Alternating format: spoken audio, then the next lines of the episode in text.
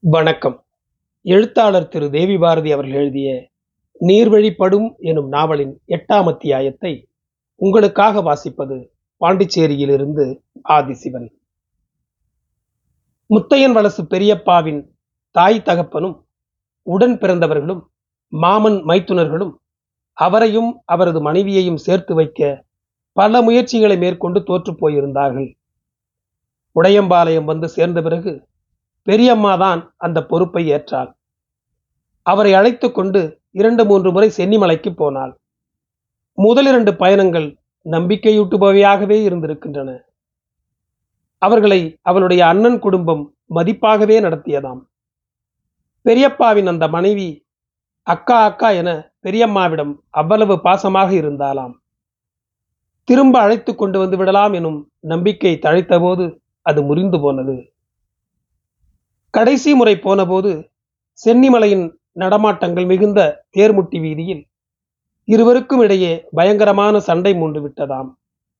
பெரியம்மாவும் முத்தையன் வலசு பெரியப்பாவின் அந்த மனைவியும் ஒருவரை ஒருவர் வாய்க்கு வந்தபடி தூற்றிக் கொண்டிருந்திருக்கிறார்கள்.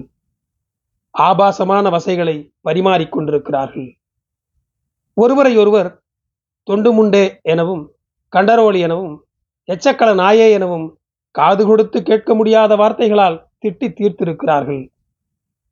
தேர்முட்டி வீதியில் அப்போது இருந்த தரிகாரர்களும் தார் சுற்றும் பெண்களும் ஈஸ்வரன் கோயில் வாசலில் பூ பூஜை பொருள்கள் விற்பனை கடை வைத்திருந்தவர்களும் வாடகை கார் ஓட்டிகளும் டீக்கடை பெஞ்சுகளிலும் அருகில் இருந்த சலூனிலும் அக்கடா என உட்கார்ந்திருந்து தினத்தந்தி படித்துக் கொண்டிருந்தவர்களும் பேருந்துகளுக்காக காத்திருந்தவர்களும் மொட்டையடித்துக் கொண்டு சந்தனம் தடவிய மண்டைகளுடன் அப்போதுதான் மலையிலிருந்து இறங்கி வந்திருந்த ஏழு எட்டு பக்த கோடிகளும் சீருடை அணிந்த பள்ளி மாணவ மாணவிகளும் ஓரிரு ஆசிரியர்களும் தேர்முட்டி வீதியில் இருந்த அஞ்சலக வாயிலில் ஆர்ப்பாட்டத்தில் ஈடுபட்டிருந்த கம்யூனிஸ்ட் கட்சியினரும் கோவிலுக்கு எதிரே நின்று கொண்டிருந்த வெள்ளை நிற அம்பாசிடர் காரில் இருந்து இறங்கிக் கொண்டிருந்த உள்ளூர் காங்கிரஸ் பிரமுகரும் அவருடைய சாரதியும் காரை விட்டு இறங்காமல் கண்ணாடியை இறக்கிவிட்டு வேடிக்கை பார்த்து கொண்டிருந்த நடுத்தர வயது பெண்மணி ஒருவரும் அவர்களுக்கிடையே நடைபெற்று கொண்டிருந்த அந்த சண்டையை கண்களை அகல விரித்து பார்த்து கொண்டிருந்திருக்கிறார்கள். என் புருஷனை கைக்குள்ள போட்டு வச்சுக்கிட்டு இங்க வந்து நல்ல விளாட்டு நியாயம் பேச வந்துட்டாலே என்றாலாம் முத்தையன் மனசு பெரியப்பாவின் அந்த மனைவி. அந்த வார்த்தைகளை கேட்டு பெரியம்மா கொதித்து போனாளாம். சும்மா வாய்க்கு வந்ததெல்லாம் பேசிக்கிட்டு இருக்காதுலே. நாக்கு அழுவி போயிடும் எம்பட பாவத்தை ஏந்திக்காத நாசமா போயிருவேன் முழுகு பூத்து செத்து போயிருவளே கழுத முண்டை. ஆமா. என்னை சாபமிட்டாலாம் பெரியம்மா. என்னையிலே முண்டைங்கிற? நீதே முண்டை. நீதான் புருஷனை சாக கொடுத்து விட்டு கழுத்தாட சுத்திக்கிட்டு வந்து நிற்கிறேன் அந்த மனுஷனை சாக கொடுத்து விட்டு என் புருஷனை போட்டு படுத்துருக்கேன் நான் இதுக்கு புழுவா பூத்து சாவறேன்? நீ தான் புழுவு பூத்து சாவ போறேன் நான் என்ன உன்னையாட்ட பதினாயிரம் பேரை மாறிக்கிட்டு இருக்கேனா? சொல்லு. சொல்லுலே தோண்டு காண்டார் வழி என அதற்கு பதிலடி கொடுத்தாலாம் முத்தையன் வலசு பெரியப்பாவின் அந்த மனைவி. ஆமாலே நான் பதினாறு பேரை மாறிக்கிட்டு இருக்கேன். நீ இங்கே சென்னிமலையில் முப்பத்தி ரெண்டு பேரை மாறிக்கிட்டு இருக்காக்கும்? பேசினா பாரு வாழமா அவசாரி முண்டை என திருப்பி அடித்தாலாம் பெரியம்மா. எதிராளியிடமிருந்து அவற்றை விட பயங்கரமானவையாக தென்பட்ட வேறு பல வசை சொற்கள் வந்திருக்கின்றன.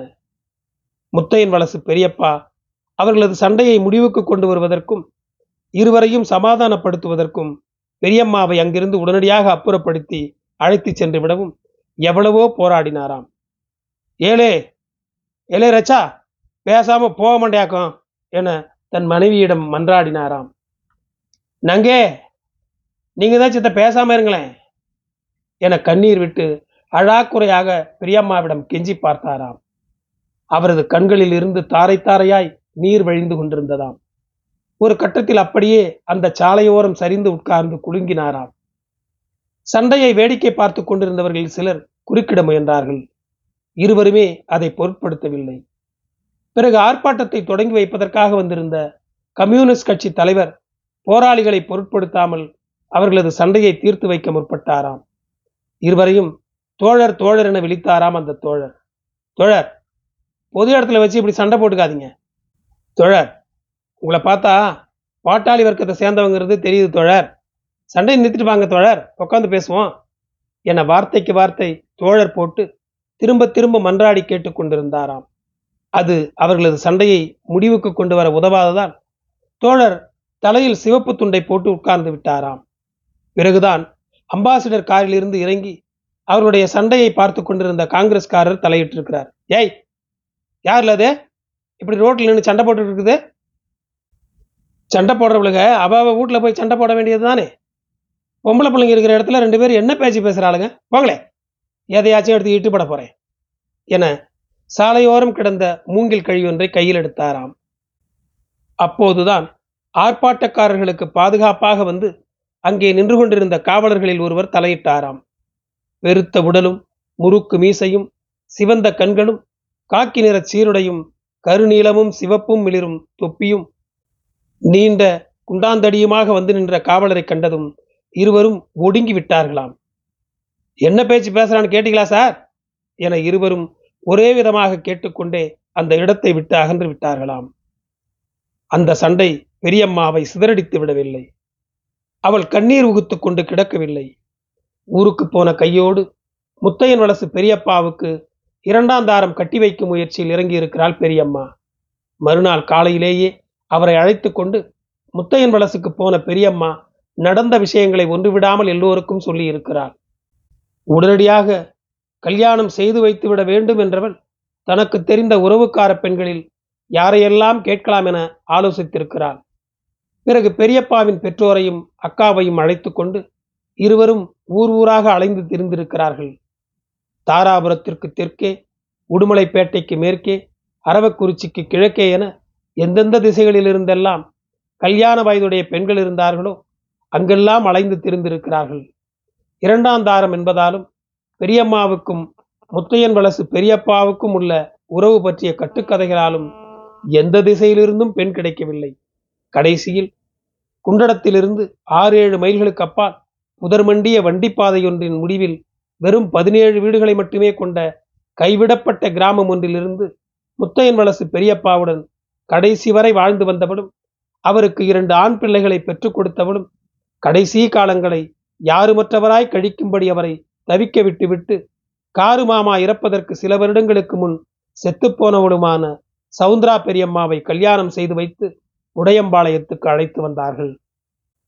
அவள் கருப்பாக இருந்ததால் மாறுக்கண் உடையவள் என்பதால் காரை படிந்த பல்வரிசையுடையவளாய் இருந்தாள் என்பதால் குமரியாகி ஆறேழு வருடங்களை கடந்தும் மணவாளன் கிடைக்காதவளாய் இருந்தாள் என்பதால் கும்பிடு போட்டுக்கொண்டு முத்தையன் வலசு பெரியப்பாவுக்கு கட்டி கொடுத்தார்களாம். குறைகளை கடந்து வெற்றிகரமாக குடும்பம் தாட்டினாள் சவுந்தரா பெரியம்மா. ஊர்க்காரர்களில் சிலரும் உறவினர்களும் எதிர்பார்த்தது போல் எங்கள் பெரியம்மாவுக்கும் முத்தையன் வலசு பெரியப்பாவின் இரண்டாம் தாரமான சவுந்தரா பெரியம்மாவுக்கும் பெரிய அளவில் பிணக்குகள் ஏதும் ஏற்படவில்லை. போட்டி பொறாமைகள் தலை தூக்கவில்லை. முன்போலவே முத்தையன் வலசு பெரியப்பாவுக்கு குடிவேளைகள் உதவி புரிந்து வந்தால் பெரியம்மா. முன்போலவே கிடைத்த தவச தானியங்களை கணக்கு பார்க்காமல் அவரவர் தேவைக்கேற்ப பகிர்ந்து கொண்டார்கள். சவுந்தரா பெரியம்மா வந்த வேகத்தில் அடுத்தடுத்ததாக இரண்டு ஆண் பிள்ளைகளை பெற்றாள். ஒன்றரை வருட இடைவெளிக்கு பிறகு மூன்றாவதாகவும் ஆண் பிள்ளை ஒன்றுக்கு தாயானாள். மூன்றுக்கும் பிள்ளை வேறு பார்த்தவள் எங்கள் பெரியம்மாதானாம். மூன்றில் ஒன்று தங்காமல் போய்விட்ட போதும் பூரிப்பும் பெருமிதமும் கொண்டு வாழவும் சொந்த பந்தங்களிடையேயும் பண்ணையக்காரர்களிடமும் நல்ல பெயர் எடுக்கவும் சவுந்தரா பெரியம்மாவுக்கு முடிந்திருக்கிறது. எங்கள் பெரியம்மாவின் மீது சவுந்தரா பெரியம்மாவுக்கு இருந்து வந்த மதிப்பையும் பரிவையும் பற்றிய பேச்சுகள் இன்று வரை பலரது நினைவுகளில் இருப்பவை. கோயில் குளங்களுக்கு போகும்போதும் விருந்து விசேஷங்களில் கலந்து கொள்ளும் போதும் தவறாமல் எங்கள் பெரியம்மாவை துணைக்கு சேர்த்து கொண்டார்கள். தனக்கு கல்யாணம் செய்து வைத்தவள் என்பதால் தனக்கு பிள்ளை பேறு பார்த்தவள் என்பதால் பெரியம்மாவின் மீதான மதிப்பை சவுந்தரா பெரியம்மா ஒருபோதும் குறைத்து கொள்ளவில்லை. எனினும் பெரியம்மா யாரையும் சார்ந்திருக்க விரும்பாமல் இருந்தாள் ஒரு முறை அது பற்றிய பேச்சு வந்தபோது தனக்கு கை கொடுக்க கம்பரக்கத்து இருக்கிறது என யாரோ ஒரு பண்ணையக்காரிச்சியிடம் சொன்னாலாம் பிள்ளை பேறு பார்க்கும் மருத்துவச்சிகளின் இடுப்பில் இருக்கும் சிறு கத்தி கம்பங்கருது கொய்ய பயன்படும் அந்த சிறு கத்தியை கொண்டு பிள்ளை பேறு பார்த்து பிழைத்து வந்த எவ்வளவோ வெள்ளை சேலை நாசுவத்திகளைப் போல அவர்களில் ஒருத்தியாக வாழ்வை எதிர்கொள்ளவும் தகப்பனில்லாத குழந்தையை வளர்த்து ஆளாக்கவும் யாருடைய உதவியும் இல்லாமல் அவளை ஒருவன் கையில் பிடித்து கொடுத்துவிட்டு பெரியப்பா அவளுக்காக விட்டு சென்றிருந்த உடையம்பாளையத்தின் அந்த சிறிய மண் வீட்டில் வாழ்ந்து தீர்க்கவும் முடிவெடுத்தாள் எங்கள் பெரியம்மா. ஒன்பதாம் அத்தியாயம். கல்யாணத்துக்கு முன்பு அப்புச்சியிடமிருந்தும் பிறகு பெரியப்பாவிடமிருந்தும் குடி செய்யும் நாவிதனின் வீட்டு பெண்ணாக இருப்பது எப்படி என்பதை கற்றுக்கொண்டிருந்தால் பெரியம்மா. அப்புச்சி அல்லது அம்மாயியுடன் பண்ணையக்காரர்களின் வீடுகளுக்கும் கோயில் குளங்களுக்கும் காடுகரைகளுக்கும் கிணற்று மேடுகளுக்கும் தொண்டுபட்டிகளுக்கும் போனபோது கீழ்ப்படிதலையும் பணிவையும் கற்றுக்கொண்டிருந்தவள் பண்ணையக்காரர்களிடமிருந்து எடுப்புச் சோறு வாங்கிய தருணங்களில் அவமானங்களை தாங்கிக் கொள்வதையும் கல்யாணம் காட்சிகளில் இழவு இடைஞ்சல்களில் தன் அம்மாவுக்கு உதவியாக இருந்து குற்றவேல்களை செய்து பழியை ஏற்கவும் அவளது மனம் பக்குவப்பட்டிருந்தது. அவளது தந்தையும் தாயும் வாழ்ந்த போராட்டங்கள் சூழ்ந்த வாழ்க்கை வறுமையை ஏற்கவும் வாழ்வின் அன்றாடங்களுக்காக பிறரிடம் மன்றாடவும் கற்றுக் கொடுத்திருந்தது. கல்யாணமாகி உடையம்பாளையத்துக்கு வந்தபோது வாழ்வின் சவால்களை எதிர்கொள்ளும் பக்குவத்தையும் திட சித்தத்தையும் பெற்றிருந்தாள். பண்ணையக்காரர்களின் வீடு வாசல்களை கூட்டி பெருக்குவது பாத்திரம் பண்டங்களை கழுவுவது பருத்தி கொட்டை ஆட்டுவது வீடு வீடாகப் போய் கழுநீர் தண்ணி எடுத்து வருவது போன்ற குற்றவேல்கள் ஊடான மிகச் சிறு வயதிலேயே எங்கள் அம்மாயிடமிருந்து பிள்ளை வேறு பார்க்கவும் கற்றுக்கொண்டிருந்தாள் எங்கள் பெரியம்மா. குழந்தைகளுக்கு உரத்தெண்ணெய் காய்ச்சி கொடுக்கவும் மாந்தக்கயிறு தயாரித்து கொடுக்கவும் கற்று வைத்திருந்தாள்.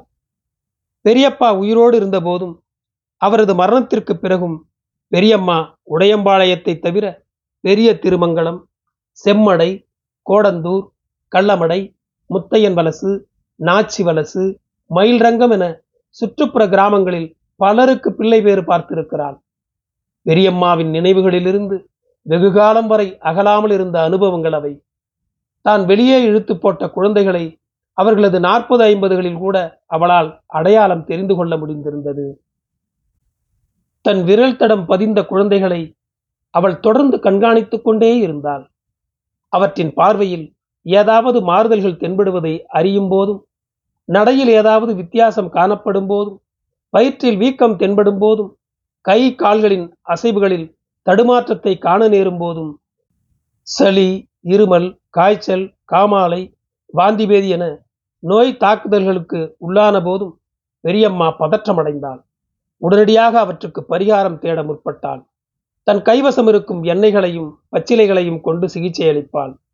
ரத்னமூர்த்தியையும் கருப்பராயனையும் மற்ற தெய்வங்களையும் குழந்தைக்கு உயிர் பிச்சை தருமாறு வேண்டிக் கொள்வாள்.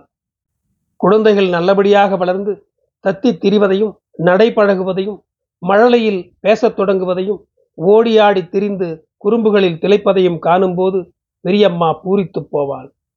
அவற்றை வாரி அணைத்துக் கொள்ளவும் கன்னங்களை கிள்ளவும் சிகையை கோதவும் முத்தமிடவும் விரும்புவாள். கொஞ்சுவாள். சின்ன கவுஞ்சிக்கு கண்ணை பாருங்க. நவா பழமாட்ட. இந்த கையை பாருங்க செக்க செவன்னு அகத்தி பூவாட்ட குரல் தேனாவட்டெல்லாம் இனிச்சு கிடக்கு. எங்க? இந்த செலம்பாளுக்கு ஒரு வார்த்தை பேசி காட்டுங்க பார்க்கலாம். என அவள் தன் பண்ணையக்காரர்களின் குழந்தைகளை கொஞ்சும் போது அவை தம் மழலை மொழியில் செலம்பா என்பதை செதம்பா என அழைக்கும். சிரித்து கிடப்பாள் பெரியம்மா. தான் பிள்ளை பேறு பார்த்த ஏதாவது ஒரு குழந்தை மரணத்தை தழுவும் போது பெரியம்மா பெரும் துக்கத்தில் மூழ்கிவிடுவாள். இரண்டு நாட்களுக்கு சோறு தண்ணீர் இறங்காமல் கிடப்பாள். கல்யாணமாகி வெளியூருக்கு போய் வருடங்களை கடந்து பிள்ளை குட்டிகளுடன் எப்போதாவது ஊருக்கு வரும் ஆம்பராந்து கரையின் யாராவது ஒரு பெண்ணை அடையாளம் கண்டுகொள்ளும் போது பெரியம்மா தாள முடியாதவளாகி விடுவாள். அதை அவர்களுக்கு சொல்ல முற்படுவாள். யாராவது ஒரு பெண் அதை கேட்டு ஆச்சரியத்துடன் கண்களை அகல விரித்து பெரியம்மாவை பார்த்து புன்னகைக்கிறாள். யாராவது ஒரு பெண் உதட்டை சுருக்கிக் கொள்கிறாள். அப்படியாக்கும் என கேட்டுக்கொண்டு கடந்து சென்று விட்டவர்களும் உண்டு. அப்போது அவளது கண்கள் கசிந்து விடுகின்றன. யாரும் தன் கண்ணீரை பார்த்து விடாமல் இருப்பதற்காக முந்தானையை இழுத்து அவசர அவசரமாக துடைத்து கொண்டு அவ்விடத்தை விட்டு அகன்று விடுகிறாள். கேட்க தயாரானவர்களுக்கு இருபது வருடங்களுக்கும் மேற்பட்ட அவளது அனுபவங்களிலிருந்து ஒரு கதை கிடைக்கும். நீங்க பிறந்த அன்னைக்கு சரியான மழைங்க சின்ன கவனிச்சே சாமம் இருக்க நான் வீட்டுக்குள்ள ரெட்டை இழுத்து போத்தி நல்லா தூங்கிக்கிட்டு இருந்தேன். குளிர் உடம்பு கிடுகிடுன்னு நடுங்கிட்டு இருந்தது. அந்நேரத்தில் பெரிய கவுண்டர் வந்தாருங்க. நம்ம அப்பர் ஐயா வந்து என்னோட வாசல் நின்றுக்கிட்டு செலம்பா ஏ செலம்பா ஏ செலம்பான்னு நாலஞ்சு மட்டம் கூப்பிட்டாருங்க. எனக்கு என்னமோ கெனா காங்கிறாப்புல இருந்தது. அப்புறம் பார்த்தா கவுண்டர் சத்தம். ஐயோ இது என்ன இந்நேரத்தில் வந்து கூப்பிட்றாங்களே கவுண்டர்னு எந்திரிச்சு வந்து கதவை திறந்தம் பார்த்துக்கோங்களேன் என அவள் சொல்ல சொல்ல கேட்டுக்கொண்டிருப்பவர்களுக்கு கண்கள் ததும்பி விடுகின்றன. அந்த நள்ளிரவில் கம்பரு கத்தியை எடுத்து இடுப்பில் செருகிக் கொண்டு இருளை துளைத்துக் கொண்டு நடப்பது முதல் வீட்டை அடைந்த மாத்திரத்தில் இடுப்பு வழி பிடித்து கிடக்கும் தாயை பரிசோதித்து குழந்தையின் உடல் சரியான விதத்தில் புரண்டிருக்கிறதா? தலைப்பகுதி தட்டுப்பட்டிருக்கிறதா? என பார்த்து வேண்டிய ஏற்பாடுகளை செய்து வயிற்றுக்கு விளக்கெண்ணை தடவி கம்பருகத்தியை கொண்டு அடிவயிற்றை கிழித்து குழந்தையை வெளியே எடுப்பது வரை தொப்பூல் கொடியை அறுப்பது வரை தாயிடமிருந்து நஞ்சிக்கொடியை அகற்றுவது வரை குளிப்பாட்டுவது வரை துணியை சுற்றி தாயின் கைகளில் ஒப்படைப்பது வரையும் அதற்கு பிறகும் நடந்த ஒவ்வொன்றையும் பற்றி ஒரு கதை போல் விவரித்து கொண்டே இருப்பாள் பெரியம்மா. காரு மாமாவின் சாவுக்கு வந்திருந்த வெள்ளக்கோவில் கார்மேகம் தியேட்டர் முதலாளியின் இருபத்தைந்து வயது மகள் தன்னை பெற்றெடுக்க தன் தாய்ப்பட்ட கஷ்டங்களை பற்றி பெரியம்மா சொன்ன கதையை கேட்டு தாள முடியாதவளாயானாள். வேறு எதையோ நினைத்து கொண்டவளைப் போல உடல் குலுங்க குலுங்க அழுது தீர்த்தாள். கண்டதையும் பேசி புள்ளை எதுக்குல செலவு அழ வைக்கிற? கண்ணீரை பாரு மாலை மாலையா? என அங்கிருந்த ஒரு பண்ணையக்காரிச்சி பெரியம்மாவை கண்டித்ததை பார்த்து தங்கள் குடிநாவிதனான காரு மாமாவுக்காகவே அழுததாக சொன்னான் அவன். பெரியம்மா தன் பண்ணையக்காரர்களின் வீடுகளுக்கு பிள்ளைப்பேறு பார்ப்பதற்காக போயிருந்த இரண்டு தருணங்களில் நான் அவளுடன் போயிருக்கிறேன். அப்போது எனக்கு ஏழு எட்டு வயதாகி இருக்கும் என்னை சமாளிக்க பெரியம்மா படாத பாடுபட்டு கொண்டிருப்பாள். ராகிக்களியும் கம்மஞ்சோறும் எனக்கு தொண்டைக்கு கீழே இறங்காது. எனக்காகவும் தம்பி தங்கைக்காகவும் கால்படி அரிசி போட்டு நெல்லஞ்சோறு ஆக்கி வைத்திருப்பாள் பெரியம்மா. ராகிக்களிக்காக கடைந்து வைத்திருக்கும் கீரையைத்தான் நெல்லஞ்சோற்றுக்கும் தொட்டுக்கொள்ள வேண்டும். கூட கொஞ்சம் பச்சை புளி கரைத்து தருவான். விடுமுறைகளை கழிக்க நாங்கள் வருவதை எதிர்பார்த்து சீடையும் முறுக்கும் ஒப்புட்டும் செய்து பானைகளில் நிரப்பி வைத்திருப்பாள். அவற்றிலிருந்து ஒவ்வொரு நாளும் இவ்வளவு என அளந்து தருவாள். ஞாயிற்றுக்கிழமை சந்தைக்கு போனால் பொறி கடலையும் கொல்லி கருவாடும் வாங்கி வருவாள். மறுநாள் நெல்லஞ்சோற்றுக்கு எங்களுக்கு கருவாட்டு குழம்பு கிடைக்கும். எங்களுக்காக ஏழு எட்டு கோழிகளையும் சேவல்களையும் வளர்த்து வைத்திருப்பாள். அவற்றில் இரண்டு மூன்று கோழிகள் முட்டையிடும் தருணங்களில் இருக்கும். அநேகமாக நாள்தோறும் எங்களுக்கு முட்டை கிடைக்கும். வாரம் ஒரு முறை கோழிக்கறி குழம்பு.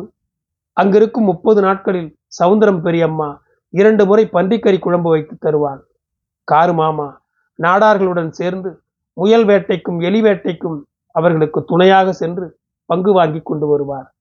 நள்ளிரவில் அவர் கொண்டு வந்து சேர்க்கும் முயல்களையும் எலிகளையும் நள்ளிரவிலேயே சுத்தம் செய்து அப்போதே சமைத்து வைத்திருப்பாள் ராசம்மா அத்தை. கோடை முடிவதற்குள் இரண்டு முறை வடை சுட்டு தருவான். நகர வாழ்க்கைக்கு பழகிப்போன எங்களுக்கு சீக்கிரத்திலேயே இதெல்லாம் சலித்துவிடும். உடனடியாக எங்களை ஊருக்கு அழைத்துச் செல்லும்படி அடம்பிடிக்க தொடங்கி விடுவோம் அப்போது பெரியம்மாதான் போகும் இடங்களுக்கு எங்களை அழைத்துச் செல்வாள். ராசா கோயில் புளிய மரக்கிளைகளில் தொங்கும் வவால் கூட்டங்களை பார்ப்பதற்காக கோடந்தூருக்கு அழைத்துச் செல்வாள். பிள்ளை பேறு பார்க்க செல்லும் போதும் எங்களில் யாரையாவது அழைத்துச் செல்வதும் உண்டு.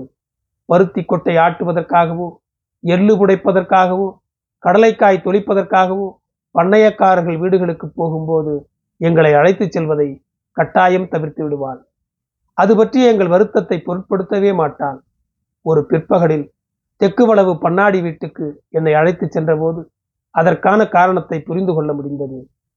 பண்ணாடியின் துண்டுபட்டியை கூட்டி பெருக்கினாள் பருத்தி கொட்டை ஆட்டினாள். வாசலுக்கு சாணி தெளித்தாள்.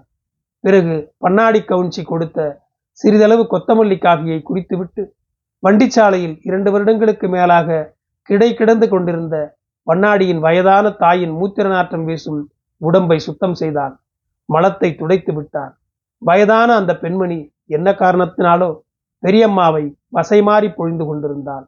சாபமிட்டார் ஒரு சமயம் ஊன்றி நடப்பதற்காக கட்டில் சட்டத்தில் சாத்தி வைக்கப்பட்டிருந்த தடியை எடுத்து பெரியம்மாவை தாக்கக்கூட முற்பட்டான். அவளது செய்கைகளை பார்த்தபோது பெரியம்மாவின் மீது தீராத வன்மம் கொண்டவளைப் போல் தோன்றியது. அந்த பெரிய கவிஞ்சி அப்படித்தான் எல்லார்த்தையும் வார்த்தை பேசிக்கிட்டே இருக்கு. ரெண்டு வருஷமா கிடையா கிடந்துகிட்டு இருக்காங்கல்ல? அதையும் தவிர்த்து வயசும் ஆகிவிச்சே என தனிந்த குரலில் எனக்கு அவளது நடத்தைக்கான நியாயங்களை சொல்லிவிட்டு எந்த விதமான கசப்புக்கும் இடம் தராமல் தனது பணிவிடைகளை தொடர்ந்து செய்து கொண்டிருந்தாள் பெரியம்மா. அவளது முகத்தில் அங்கே என்னை அழைத்து வந்தது குறித்த வருத்தம் தென்பட்டது. ஆனால் பிள்ளை பேர் பார்ப்பதற்காக சென்ற இடங்களில் பெரியம்மாவுக்கு மிகுந்த மதிப்பு இருந்தது. அந்த வீடுகளில் பெரியம்மாவே அதிக அதிகாரம் பெற்றவளாக இருந்தாள். பேறு காலத்துக்கு இரண்டு மூன்று மாதங்களுக்கு முன்பாகவே கருவுற்றிருக்கும் பெண்ணை பெரியம்மாவின் வசம் ஒப்படைத்து விடுவார்கள். அநேகமாக நாள்தோறும் அவர்களது வீடுகளுக்கு ஒரு நடை போய் அவளது உடல்நிலையை கண்காணித்து விட்டுத்தான் வருவாள். வயிற்றை தடவி பார்ப்பாள். கண்ணிமைகளை பிதுக்கி உடலில் போதிய ரத்தம் இருக்கிறதா என சோதிப்பாள். நாடியை பரிசோதிப்பாள். இன்னின்ன சாப்பிட வேண்டும் இன்னின்ன சாப்பிடக்கூடாது என அறிவுறுத்துவாள். அவ்வப்போது சில பச்சிலைகளையும் மூலிகைகளையும் கொண்டு போய் கொடுப்பாள். வழி எடுத்தால் எந்த நேரமும் தனக்கு ஆள் அனுப்புமாறு சொல்லி வைத்திருப்பாள். அழைப்பை எதிர்பார்த்து கம்பரு கத்தியை கை கட்டும் விதத்தில் கூரையில் செருகி தயாராக வைத்திருப்பாள் அழைப்பு வந்த மருகனம் மாற்றுச் சேலை ஒன்றையும் இரண்டு துண்டஞ்சேலைகளையும் சுருட்டி எடுத்து கொண்டு போய்விடுவாள். போய் சேர்ந்தவுடன் பிள்ளை பெற தயாராக இருக்கும் பெண்ணை மட்டுமல்லாது மொத்த வீட்டையும் தன் அதிகார வரம்புக்குள் கொண்டு வந்து விடுவாள். சூழ்ந்திருக்கும் எல்லோரையும் தனது குற்றவேளர்களாக மாற்றி விடுவாள் சீக்கிரமா போய் அஞ்சாறு பழைய துணி கொண்டாங்க பெரிய கவிஞ்சே என யாருக்காவது உத்தரவிடுவாள். அவள் கேட்டது கிடைக்க தாமதமாகும் போது இவ்வளவு நேரமுங்களா? இது எல்லாம் முதல்ல தயாரா எடுத்து வச்சிருக்கலாம் இல்லைங்களா? என கடிந்து கொள்வாள். குழந்தை பிறந்து தண்ணீர் ஊற்றி பெற்றவள் கையில் கொடுத்து விட்டு வர கிட்டத்தட்ட இரண்டிலிருந்து மூன்று நாட்கள் வரை ஆகிவிடும். அந்த மூன்று நாட்களிலும் பெரியம்மாவுக்கும் எனக்கும் மனம் நோகாமல் சமைத்து போட்டார்கள். ஓய்வெடுப்பதற்கு தங்கள் கயிற்று கட்டில்களையும் போர்வைகளையும் தந்தார்கள். வீட்டில் இருந்த ஆண் பெண் எல்லோருமே என்னிடம் நம்ப முடியாத அன்பை பொழிந்து கொண்டிருந்தார்கள். பொடியனார் செலம்பா முத்தா பையனா? பள்ளிக்கூடத்துக்கு போயிட்டு இருக்கானா எத்தனாவது படிக்கிறே உன் பேர் என்ன? என அந்த மூன்று நாட்களும் என் மீது அவ்வளவு அக்கறை காட்டினார்கள். வாழைப்பழங்களும் கச்சாயமும் கொடுத்து தின்னச் சொல்லி வற்புறுத்தினார்கள். ஒரு வீட்டின் பெண்மணி எனக்கு ஏறத்தாழ என் சம வயதுள்ள தன் மூத்த மகளின் இரண்டு பழைய டெரிகாட்டன் சட்டைகளை கூட கொடுத்தாள். பெரியம்மாவுக்காக புத்தம்புதிய ஒரு வெள்ளை புடவையையும் போர்வையொன்றையும் எடுத்து தயாராக வைத்திருந்தார்கள். எங்கள் பணி முடிந்தவுடன் கூட்டு வண்டி ஒன்றில் எங்களை உட்கார வைத்து வீட்டுக்கு கொண்டு போய் இறக்கிவிட்டார்கள். வண்டியில் எங்களுக்காக நிறைய பழங்களும் தேங்காய்களும் மற்ற காய்கறிகளும் தவிர இரண்டு வள்ளம் அரிசியும் இருந்தது. கொண்டு வந்து இறக்கிவிட்டு விட்டு பண்ணாடியின் வண்டிக்காரர் விடைபெற்ற போது பெரியம்மா பெருமிதம் தாளாதவளாய் சிரித்தாள். நன்றி தொடரும். என் குரல் உங்களை பின்தொடர ஃபாலோ பட்டனை அழுத்தவும். உங்களுக்கு மீண்டும் நன்றி.